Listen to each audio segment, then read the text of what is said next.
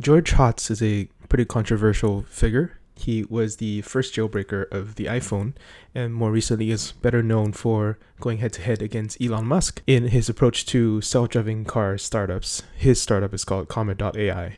But he also does have a lot of interesting extracurricular activities. One of them is just live streaming random stuff on Twitch. Recently, he's been live streaming his attempt at beating the world record for speedrunning Pokemon Red, which is super random for a CEO of a self driving car startup. And at the end of his streams, he often shares a little essay that he reads out loud. I really liked this essay that he read out recently called The Goddess of Everything Else. They say only good can create, whereas evil is sterile. Think Tolkien, where Morgoth can't make things himself, so he perverts elves to orcs for his army.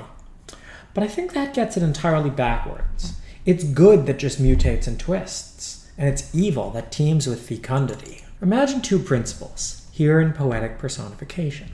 The first is the goddess of cancer, the second is the goddess of everything else. If visual representations would help, you can think of the first with the claws of a crab, and the second a dress made of feathers and peacocks.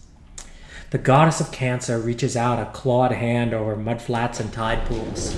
She said pretty much what she always says kill, consume, multiply, conquer. Then everything burst to life, became miniature monsters engaged in a battle of all against all in their zeal to assuage their insatiable longings. And the swamps became orgies of hunger and fear and grew loud with the screams of a trillion amoebas. Then the goddess of everything else trudged her way through the bog, till the mud almost entirely dulled her bright colors and rainbows. She stood on a rock and she sang them a dream of a different existence. She showed them the beauty of flowers, she showed them the oak tree majestic, the roar of the wind on the wings of the bird, and the swiftness and strength of the tiger. She showed them the joy of the dolphins abreast of the waves as the spray formed a rainbow around them. And all of them watched as she sang, and they all sighed with longing. But they told her, Alas, what you show us is terribly lovely, but we are the daughters and sons of the goddess of cancer and wholly her creatures. The only goals in us are kill, consume, multiply, conquer. And although our hearts long for you, still we are not yours to have, and your words have no power to move us. We wish it were otherwise, but it is not, and your words have no power to move us. The goddess of everything else gave a smile and spoke in her sing-song voice, saying, I scarcely can blame you, being for being the way that you were made, when your maker so carefully yoked you. But I am the goddess of everything else, and my powers are devious and subtle. So I ask you not to swerve from your monomaniacal focus on breeding and conquest. But what if I show you a way that my words are aligned with the words of your Maker in spirit? For I say unto you, even multiplication itself, when pursued with devotion, will lead to my service. And as soon as she spoke, it was so, and the single celled creatures were freed for their warfare. They joined hands in friendship, with one becoming an eye and with one becoming a neuron. Together they soared and took flight from the swamp and the muck that had birthed them and they flew to new islands all balmy and green and just ripe for the taking, and they consumed and they multiplied far past the numbers of those who'd stayed in the swampland. In that way, the oath of the goddess of everything else was not broken. I don't know if I can. I don't know if I can. I can read this. You know, this is pretty. Uh, it's pretty emotional. Um, the, the goddess of, of cancer came forth from the fire and was not happy. The things she had raised from the mud and exhorted to kill and compete had all become complacent in cooperation, a word which to her was anathema. She stretched out her left hand and snapped its cruel pincher and said what she always said kill, consume, multiply, conquer. She said this not to the birds and the beasts, but to each cell within them. And many cells flocked to her call and divided, and flower and fishes and birds alike bulged with tumors, and falcons fell fast out of the sky in their sickness. But others remembered the words of the goddess of everything else and held fast. And as it is said in the Bible, light clearly shone through the dark, and darkness did not overcome it. So the goddess of cancer now reached out her right hand and spoke to the birds and the beasts, and she said what she always said Kill, consume, multiply, conquer. And so they did. And they set on each other in violence and hunger their maws turning red with the blood of their victims, whole species and genera driven to total extinction. The goddess of cancer declared it was good and returned from the fire. Then came the goddess of everything else, from the waves like a siren, all flush with the sheen of the ocean. She stood on a rock and she sang them a dream of a different existence. She showed them the beehive all golden with honey, the anthill all cozy and cool in the soil, the soldiers and workers alike in their labors combining their skills for the good of the many. She showed them the pair bond, the family, friendship. She showed to the shorebirds and pools full of fishes and those who saw them. Their hearts broke with longing. But they told her, Your music is lovely and pleasant, and all that you show us we cannot but yearn for. But we are the daughters and sons of the goddess of cancer, her slaves and creatures, and we know the single imperative. All we know is the single imperative kill, consume, multiply, conquer. Yet once in the youth of the world you compelled us, but now things are different. We're all individuals. No further change will the goddess of cancer allow us. So, as much as we love you, alas, we are not yours to have, and your words have no power to move us. We wish it were otherwise, but it is not and your words have no power to move us.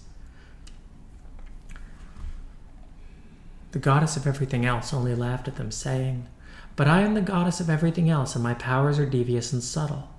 Your loyalty unto the goddess your mother is much to your credit, nor yet shall I break it. Indeed, I fulfill it. Return to your multiplication. Multiplication. But now, having heard me, each meal that you kill and each child you sire will bind yourself ever the more to my service. She spoke, then dove back into the sea, and a coral reef bloomed where she vanished. And soon as she spoke, it was so. All the animals joined together.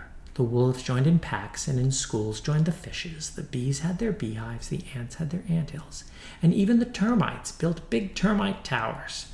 The finches formed flocks, and the magpies made murders, the hippos in herds, and the swift swarming swallows and even the humans put down their atlatls and formed little villages, laughed the shouting children. And the goddess of cancer came forth from the fire and saw things had only grown worse in her absence. The lean, lovely winnowing born out of pure competition and natural selection had somehow been softened. She stretched out her left hand and snapped its cruel pincer, and said what she always says kill, consume, multiply, conquer. She said these things not to the flocks or the tribes, but to each individual. Many, on hearing, took food from the communal pile, or stole from the weak, or accepted the presence of others, but would not give back in their turn. Each wolves at the throats of the others in hopes to be alpha, each lion holding back during the hunt, but partaking of the meat that others had killed. And the pride in the pack seemed to groan with strain, but endured, for the works of the goddess of everything else are not so easily vanquished. So the goddess of cancer now stretched out her right hand and spoke to the flocks and the tribes, saying much as she always says kill, consume, multiply, conquer. And upon one another they set, pitting black ant on red ants or chimps against gibbons. Whole tribes turned to corpses in terrible warfare. The stronger defeating the weaker, enslaving their women and children and adding them to their ranks. And the goddess of cancer thought maybe these bands and these tribes may not be quite so bad after all, and the natural condition restored she returned to the fire. Then the goddess of everything else, from the skies in a rainbow all coated in dewdrops. Then came the goddess of everything else, from the skies in a rainbow all coated in dewdrops. She sat on her menhir, menhir, menhir, and spoke to the humans, and all of the warriors and the women and children all gathered around to hear her as she sang them a dream of a different existence. She showed them religion and science and music. She showed them the sculpture and the art of the ages. She showed them white parchment with flowing calligraphy, pictures of flowers that wound through the margins. She showed them tall cities of bright alabaster where no one went hungry or froze during the winter. And all of the humans knelt prostrate before her, and they knew they would sing of this moment for long generations. But they told her, Such things we have heard of in legends. If wishes were horses, of course we would ride them. But we are the daughters and sons of the goddess of cancer, her slaves and her creatures. And all we know is the single imperative kill, consume, multiply, conquer. And yes, in the swamps and the seas long ago you worked wonders, but now we are humans, divided in tribes by grievance and blood feud. If anyone tries to make swords into plowshares, their neighbors will seize on their weakness and kill them. We wish it were otherwise, but it is not and your words have no power to move us. But the goddess of everything else beamed upon them, kissed each on the forehead, and silenced their worries. She said, From this day forth, your chieftains will find the more they pursue this impossible vision, the greater their empires and richer their coffers. For I am the goddess of everything else, and my powers are devious and subtle. And though it is not without paradox, hearken, the more that you follow the goddess of cancer, the more inextricably you will be bound to my service. And so, having told them, rose back through the clouds, and a great flock of doves all swooped down from the spot where she vanished. As soon as she spoke, it was so, and the tribes went from primitive war bands to civilizations, each village united with others for train, trade and protection. And all of the religions and all of their races sat down their old grievances, carefully, warily, working together on mighty cathedrals and vast expeditions beyond the horizon, built skyscrapers, steamships, democracies, stock markets, and cultures and poems beyond any description. From the flames of the factory furnace, all foggy, the goddess of cancer flared forth in her fury. This was the final affront to her purpose. Her slut of a sister had crossed the line this time. They gathered the leaders, the kings, the presidents, businessmen, bishops, boards, bureaucrats, bosses, and basically screamed at them. You know the spiel by now. Kill, consume, multiply, conquer, she told them. First, with her left hand, inspires the riots, the pogroms, the coup d'etats, tyrannies, civil wars. Up goes her right hand, the missiles start flying, the mushrooms of smoke grow, a terrible springtime. But out of the rubble, the builders and scientists, even the artists, yeah, even the artists, all dusted themselves off and returned to their labors. A little bit chastened, but not close to beaten. Then came the goddess of everything else from the void, bright with stardust, which glows like the stars glow. She sat on a bench in the park, started speaking. She sang them to children, a dream of a different existence. She showed them transcendence of everything mortal. She showed them a galaxy lit up with consciousness, genomes rewritten, the brain and the body set loose from Darwinian bonds and restrictions.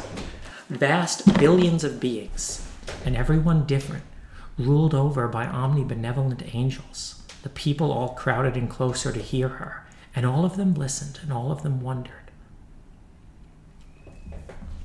But finally, one got the courage to answer. Such stories call out to us, fill us with longings.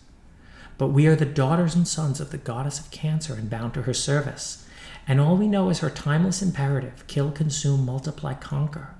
Though our minds long for all that you have said, we are bound to our natures. And these are not yours for the asking. But the goddess of everything else only laughed, and she asked them, But what do you think I've been doing? The goddess of cancer created you.